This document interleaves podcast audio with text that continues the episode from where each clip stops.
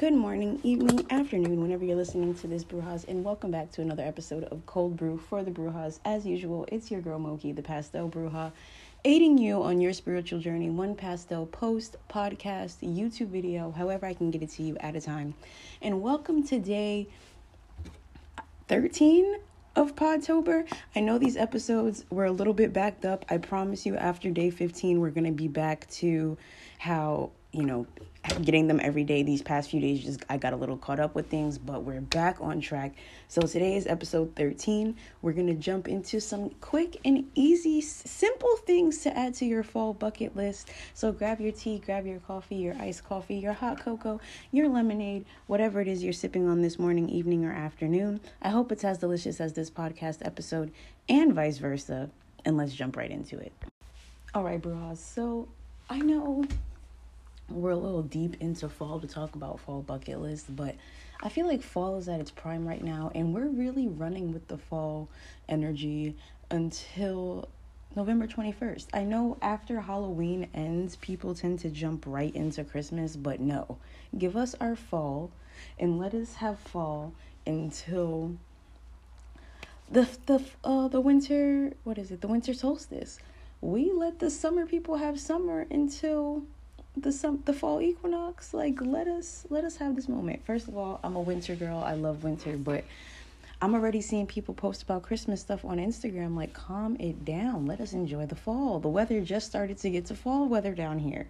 So i know when we go on pinterest we go on instagram we see all of these crazy bucket lists ideas that are just like man i wish i can do this but I can't do this this year, or I can't do this right now, or so I'm going to share some that are easy and simple to do because when I first looked up fall bucket list when I was making my little mini bucket list um in my I usually do it in my journal, but this year I just put it in my um what you call it? What is the app? Oh, my notes app in my phone. Uh I was googling and like looking on Pinterest. It's like visit Salem, and I'm like, okay, well, like I'm looking for like more simple day to day things, especially when I was planning out my Vlogtober plans. But nonetheless, I'm gonna share some simple, uh, fall bucket list ideas. Now, the first two, for all my New York listeners, I know this is a little bit harder for us, but going to a pumpkin patch or an apple or going apple picking is top tier fall activity. And I say that it's a little bit harder because in New York, there's obviously not an, a readily available. I mean, there's not like tons of farms for that genuine experience. For me, when I was in like elementary school, pumpkin picking was literally like my school would have like a whole bunch of like uh pumpkins just like in the parking lot or and we had a big field in my elementary school and we can like go and they would make it look like a, a farm you know they'd have like farm rides and farm animals and it wasn't it, but it wasn't like a real pumpkin picking or apple picking experience i never experienced apple picking until i left new york and I only did it once so long ago. It wasn't even like when I moved. It was just I I went out of state. I barely remember it, but I know I went. And nonetheless, it's a very fun activity and at some point apple picking is going to be on my fall bucket list. Probably not this year but definitely next year. So if you can get to an apple orchard or a pumpkin farm go enjoy that for me. Um speaking of pumpkins you can also just go buy a pumpkin. You can just go buy pumpkin uh you know, pumpkin. Why did I say go buy pumpkin? I'm getting distracted because there's somebody walking in front of my window, but you can just go buy a pumpkin from your local Walmart, grocery store, and do what you do with what you would do with the pumpkin that you pumpkin picked. You can obviously on my next on my bucket list is make a jack o' lantern, or uh, if you want to utilize the whole pumpkin, you can make a jack o' lantern roast the seeds, and then use the insides for pumpkin pie. So you can utilize the whole pumpkin. Also, another fun fact if you're trying to make your jack o' lanterns last longer after you carve out the insides and carve them up and all that great stuff, you can uh, dip them in a like in a mixture. I was going to say a bucket but it doesn't have to be a bucket. I'm just thinking of it has to be big enough for your pumpkin so depending on how big your pumpkin is you might need a bucket.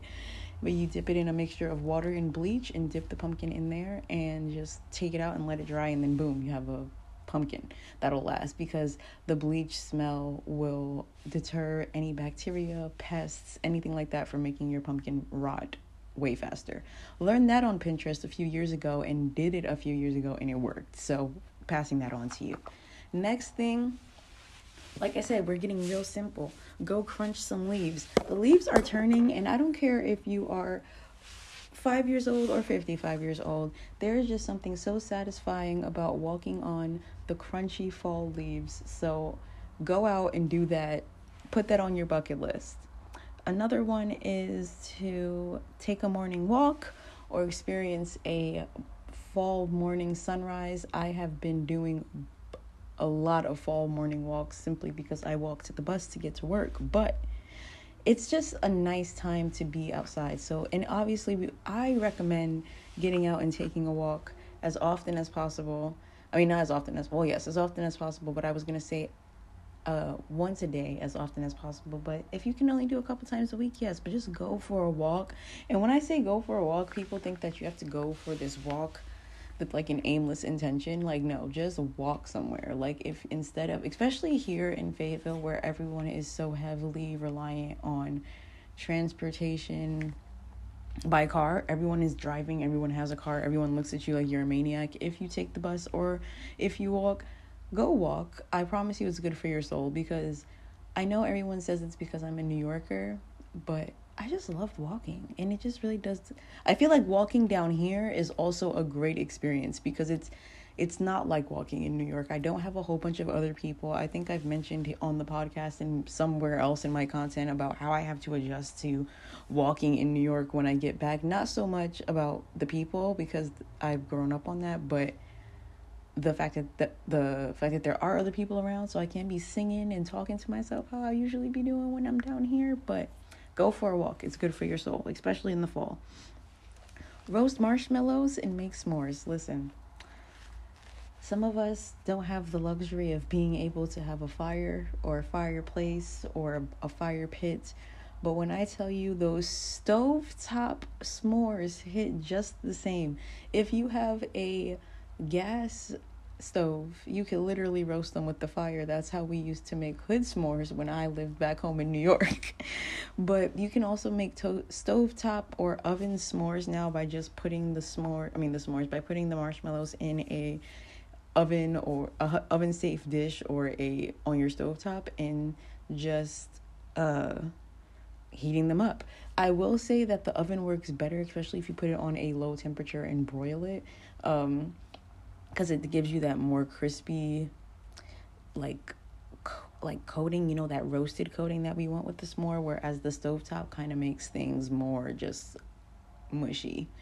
So i mean unless you do it like i said and roast it over your fire if you have a gas grill but make some s'mores roast some marshmallows tis the season what else do we have here? Um, decorate your house for fall. Now, obviously, some of us are balling on a budget here. We can't afford to go all out just yet, and that's fine. But I do ex- uh, recommend bringing some sort of fall energy into your space, whether it just be bringing in a whole bunch of fallen leaves and making some sort of decor like that, or putting them on your altar, or just bringing in a pumpkin. You know, pumpkins are pretty cheap if you buy a small pumpkin. Just doing something to bring the fall energy in. Me personally, my pick, my item of choice is since a lot of my regular decor can be deemed as Halloweenish because you know witch perks of being a witch. I always go out and get a fall or Halloween blanket every year I'm not so great at keeping them because dogs get to them, but I'm making them I made it my like mission that this year I'm keeping all of my holiday blankets so that I can start a huge collection and have a huge pile of them. But every year I get a new blanket. So go find that one thing to bring a little bit of fall slash Halloween energy into your space.